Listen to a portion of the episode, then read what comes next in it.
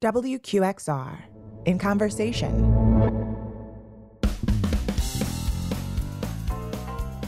My guest today is bass baritone Devon Tynes. He's the co creator of Black Clown. It's an adaptation of a 1931 Langston Hughes poem with a very robust opening direction. A dramatic monologue to be spoken by a pure blooded Negro in the white suit and hat of a clown to the music of a piano or an orchestra. And as you listen to that, you have some questions about who is this clown and who is this audience? Who is the performance for? What are we supposed to take away from that? So, naturally, Tynes and I talk about that audiences and structure and performance and what it means to actually be an audience and what it means to be before an audience.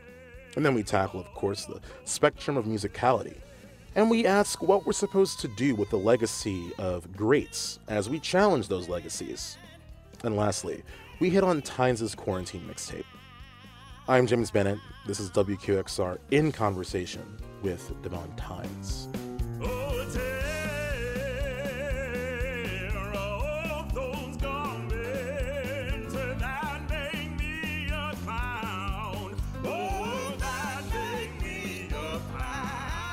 So, just walk us through uh, the Black Clown. This piece based on a work by Langston Hughes. What's the inception of of your of your piece, The Black Clown? So the inception of the Black Clown came at a time in my life where I think I really needed to focus or figure out what I wanted to do with my life, where I wanted it to go next. I had graduated Harvard University in 2009 and I was involved in a lot of different arts administration and arts related jobs. And then again, one of those jobs was singing at the National Shrine in DC, which is the seat of the Catholic Church. Being in a church of that sort you know you're really an employee you're kind of there to do your thing you're not really taking part in the worship or religiosity of that space um, you're kind of left to your own thought devices, especially like during the homily. You've got 12 minutes of like free thought or going to the bathroom.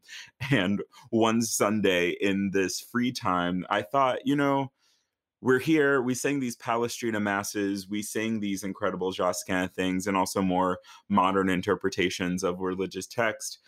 And um, Uh, two things are happening right now. I'm missing my church at home in Virginia, about an hour and a half away, the the Gospel and Black Baptist church that I grew up in, and I I want to be singing something that is more me.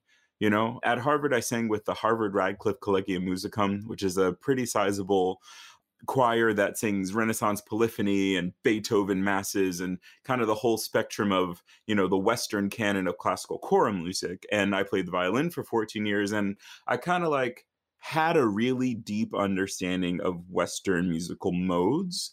Um, but always was trying to find how they interacted with the stuff I grew up with and the stuff that I listened to, how this mixed together. So I was like, I need to sing something that is more me.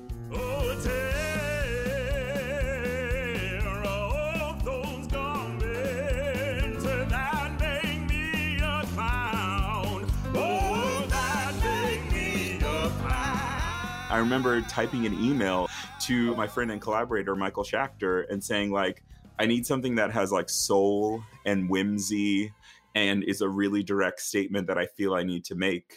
Very fortuitously, his wife had just bought him a full works volume of Hughes. And um, in that is a volume called The Negro Mother, which is a very unique grouping of poems. Hughes kind of invented a new structure for these poems where there are two columns the mood and the poem. And in the mood column, Hughes kind of gives instructions for how the poem should be performed. And in the poem column, Hughes, in an incredibly deft way for the Black Clown poem, um, shows shows succinctly and clearly all of African American history and experience in America. And you might think, like, how does someone do that in two pages, a couple of stanzas? But that's part of his genius to clearly distill, represent honestly, somewhat symbolically, all of that journey and the whole idea, even of double consciousness and the performance of race, to see this all in one clear statement was earth shattering for me. You know, it was kind of like, wow, all the thoughts that I've had about the complications of my blackness in white spaces, of bringing together my black roots in music with my Western canon roots in music, all of that is kind of uh, given space and and even illuminated by this kind of work. And I was like, it's got to also be doing this kind of thing for other people. So we got to share this with other people. So it became really important that it, we realized that poem. It first started as an idea for a song cycle. Um, and then we kind of kept leaning into like, no, there's a lot more here. And Hughes said there was a lot more there because of these kind of stage directions in the mood column. So then we were like, okay, our project is to as fully realize this Hughes poem as possible. So take all of his stage directions, all of his words, don't change, don't add any words, and just do this document justice.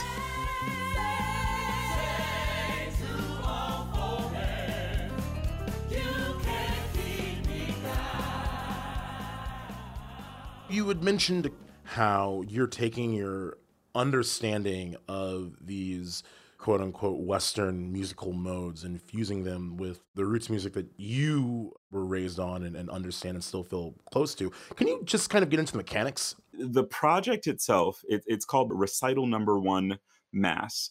And it's really an embodiment of some of the work that I'm really engaged in, which is taking accessible templates, especially templates that are known by the majority audience, and filling them with things that are not expected in that context.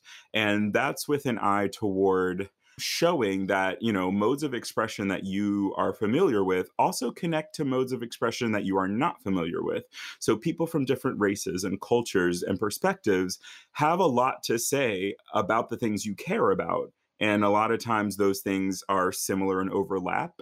And sometimes they're very different and can enrich your understanding or experience. So, for example, um, there's there's the mass structure, and I've kind of changed the order a little bit to, to my own understanding of a story. But um, you know, a Kyrie, a Gloria, a Credo, a Sanctus, an Agnus Dei, a Benedictus, and and then assigning musics to those things that um I feel like do the same work. So we do an Agnus Dei, like moving to the idea of like, Lord, take away my sins, or through some sort of sacrifice, we need transformation. And I pair that with a new composition by Tyshawn Sorey, where he sets uh, the spiritual Swing Low, Sweet Chariot. Um, it's one of a, of a triptych of spirituals where I asked him to reimagine some spirituals in a way that kind of takes their aesthetic cap off and you get to see the inside meaning of them. And I, I think a lot of spirituals are really kind of horrific if you fully engage what they're asking for you know swing low sweet chariot is kind of it's kind of a suicide note. It's saying come lord come sweet chariot come take me home. And you can only imagine what sort of place someone has to be in you know an enslaved person in a field or any context connected to that at their wits end, at their physical end, their emotional end, just saying, you know what, God, just come take me. And so his piece, and in Tyshawn's incredible way, um, just kind of like rips the sheen off of something that we think is so you, know swing low sweet chariot and brings it into something that's swing low and continues in his amazing mode of just kind of refracting ideas to show this deeper meaning. Um, but I think a good example that I was excited about in a recent recording session is finding the connections between kind of like more free R&B and gospel interpretations with Bach ideas. And I think I found that it's not that you're trying to place one aesthetic on another one, but through honest vocal support or freedom you can see how how people through time have reached different aesthetic ideals so there's there's a cadence at the end of Mache dich, and in a very classical way.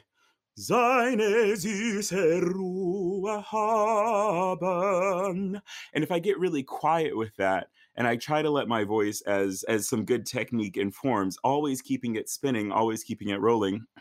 Seine süße Ruhe haben And if I take that kind of to a further point, there's even a more free role in it.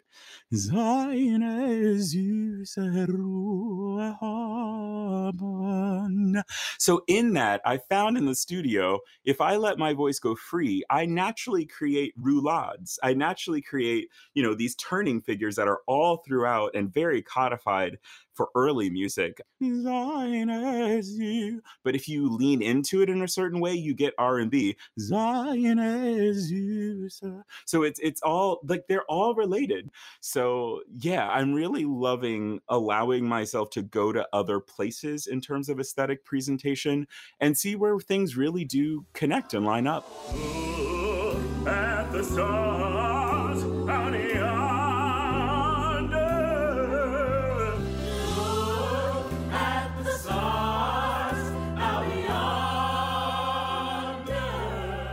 who is Black Clown for? Is that for everybody listening to it? Is that for someone who is attuned to each of the things that you're kind of pointing out? I can't help but think that it's for you. Yeah, I think this question of who is it for, who is the audience, is critical. You know, if you're going to make something with an eye to communicating, you have to know, if not clarify, who you're communicating with and to. But I think it really does have to deal with the intent of the project. So, coming into the Black Clown idea and being honest and honoring of what the actual intention of that project is, it's not just me in that case. You know, it's not just me saying, I want to say this thing, I want to free myself up to do this thing. It is me interacting with Hughes and since Hughes's text, Hughes's intention is the context of the entire project, we have to excavate who he wanted the audience to be.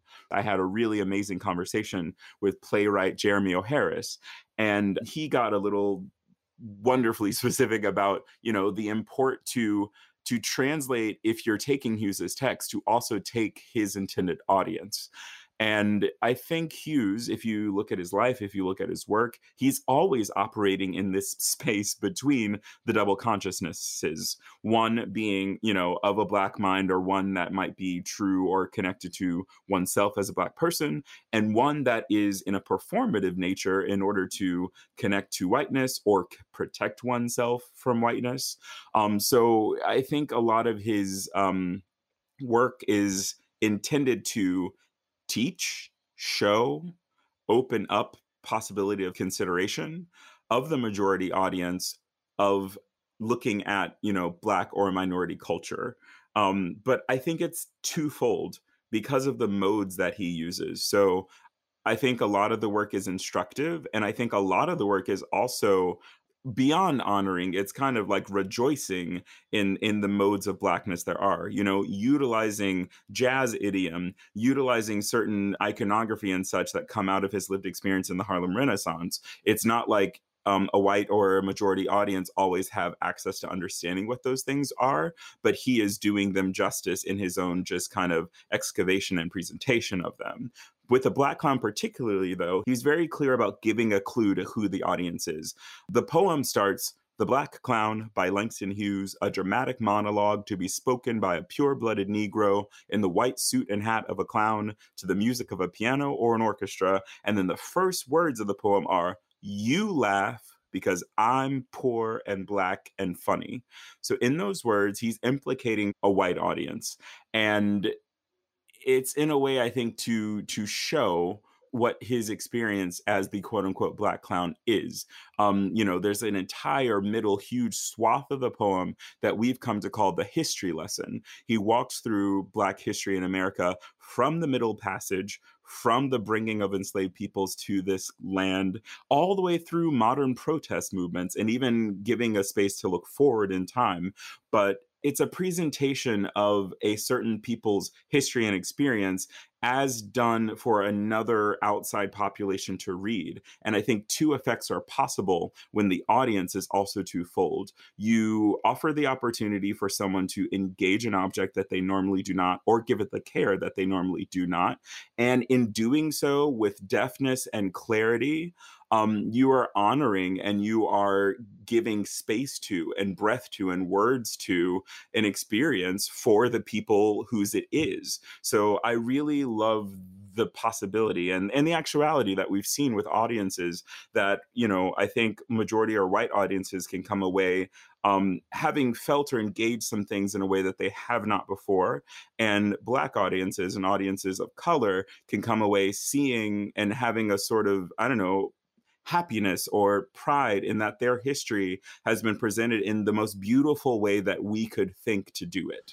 That's really interesting because I wonder, given that Black Clown has been presented at mostly Mozart, or at Lincoln Center rather, and the the context you just gave of what Hughes was trying to do, how he was trying to uplift, you know, his people with these lyrical words vis-a-vis a white audience have you ever considered that in this context, Black Clown and mostly Mozart, that Black Clown is the Black Clown and mostly Mozart is the white audience? Completely. That was part of the whole conversation from day one of when this piece was commissioned by and decided to be presented by the American Repertory Theater. And this showed itself most fully in marketing discussions when they wanted to say who is coming to this who are we inviting to come to this and i said you know i i made this thing and we spent seven eight years on the creation of it not without being pretty understanding of the context. When I read this poem and it shocked me like lightning, it's because it's what I needed to say to the people that I felt didn't understand me and my context. So that was a lot of um, a lot of different versions of whiteness. I grew up in rural Northern Virginia in horse country, being kind of subjected to the necessity of preppiness and needing to prove one's status all the time, especially as a black person, in order to negate denigration by showing, you know, some sort of feigned equality um, all the way through um, an institution like Harvard, where um, they're just extreme denizens of elitism. And existing as a Black person in that space is extremely performative because you're trying to like maybe get an education, but you're also needing to always prove like why you are and why you deserve to be in the room. So, uh, feeling the pressure of that for the entirety of my life, and then having the opportunity to say these words that give context and clarity to that experience, that was meant for the exact audience who paid for it, which is the white Cambridge elite audience, and then connecting to the mostly Mozart Festival audience.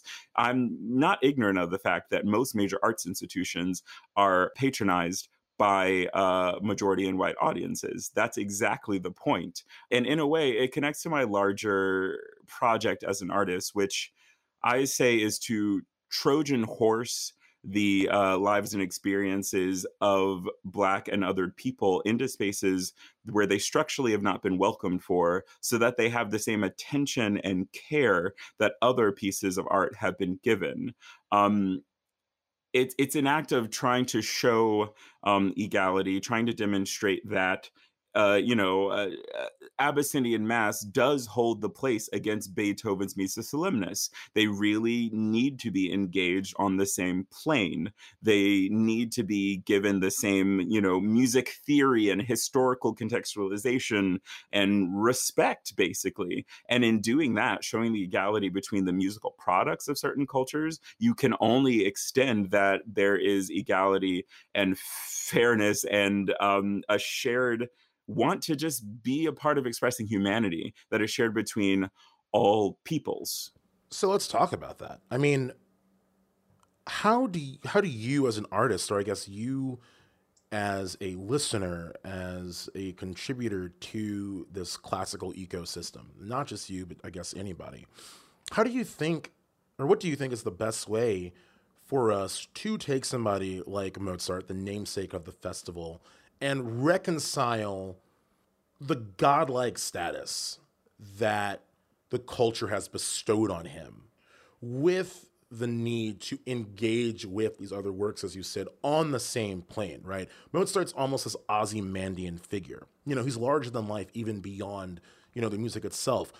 So, how does one responsibly engage with his music now, right? It's like you can't say you're giving it equal time because the way we've engaged with Mozart's work, you know, since the time of like, you know, his death has been on again like this deified like level. What's the responsible way to present his music alongside someone who is, you know, lesser programmed or willingly, you know, forgotten?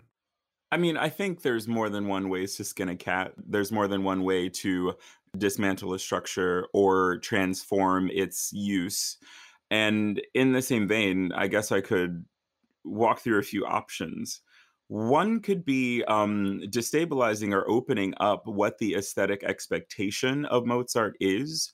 You know, it's a German, Germanic, Western canon person writing things that are always presented in a way that is aesthetically of that world. That's wonderful. But not all the people that exist in the world that should perhaps have access and connection to Mozart can enter it through that aesthetic lens. It's kind of like you're jamming you're jamming material down someone's throat in a language that they don't even understand. And I mean that literally and figuratively. So there needs to be an attention to points of entry. And I really do think that can come in terms of style. And I think that people should let go of, um, to a certain degree, um, barriers of including certain styles. You know, just as I demonstrated with the Bach, just through pure actual attention to vocal production, there's there's an immediate technical, physical connection between early music and R and B that's undeniable. That literally happens when you support a voice rotating in a wave. Like, you know, that, that that's not even a stylistic choice. That's just a physical property.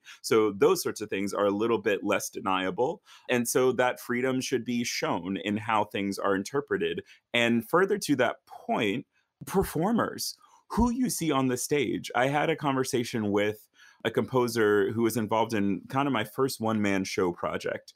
We created this uh, kind of series of little operas that all are called American Gothic, where we talk about darker sides of the American dream and I had different composers write things on you know edges of society that we don't want to look at um, so so this this composer i asked him to engage in a piece on dealing with prison there was a lot of um, really interesting new york times pieces at that time on the school to prison pipeline and just exploring you know the existence of black people within the prison system so I asked him about this. I said, you know, read these articles and tell me what you think about a piece. And he came back to me to say, I don't know if I can do this because I don't think my work should ever be political. And in that moment, I thought, well, perhaps we can't be collaborators right now because I explained to him whenever I walk on stage, you know, in Alice Tully Hall, which I've done before to sing Rameau or to sing Mozart's Requiem, I'm a Black person. The literal physical act of me placing my foot across that threshold and being seen by this particular audience um, is an act of countering is an act of existing in in opposition to what is expected. So just by that very act of being someone of a different context interpreting this music holding this music you immediately are caused to reframe or start to destabilize your your built and held and codified if not stricturing and prison making expectations no, that's a good point. I mean, I, I often, you know, feel the same way in being part of the the classical right content world, putting stuff up, just words without any images, and then you have somebody click, and it's like, oh, black guy, and you're like, yeah, that's mm. me. It's like you're living mm. right, not in a constant state of agitation, but a constant state of agitating. You know, and uh, as as soprano, yeah, uh, Laura Michelle uh, pointed out, like that itself is an act a profound act of, uh, of protest. Yeah, literally existing in spaces where people don't expect you to be, interestingly enough, can be an act of protest.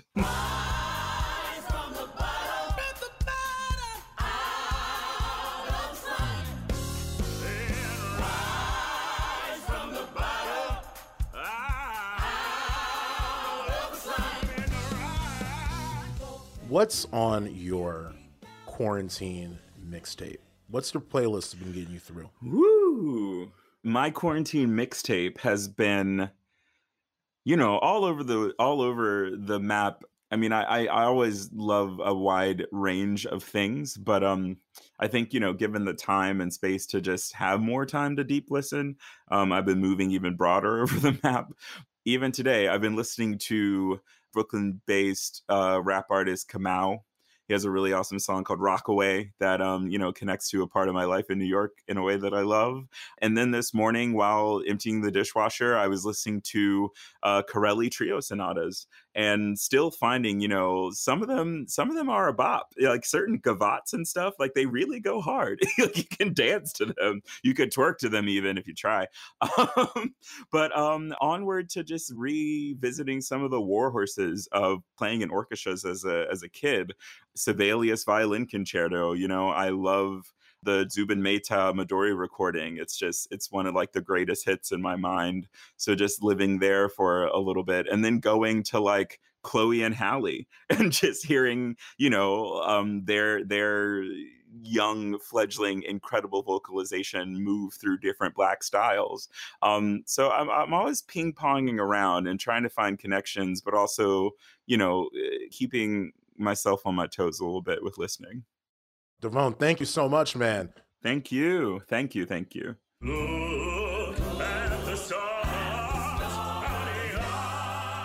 Black Clown was presented at the 2019 Mostly Mozart Festival, but don't worry if you missed it.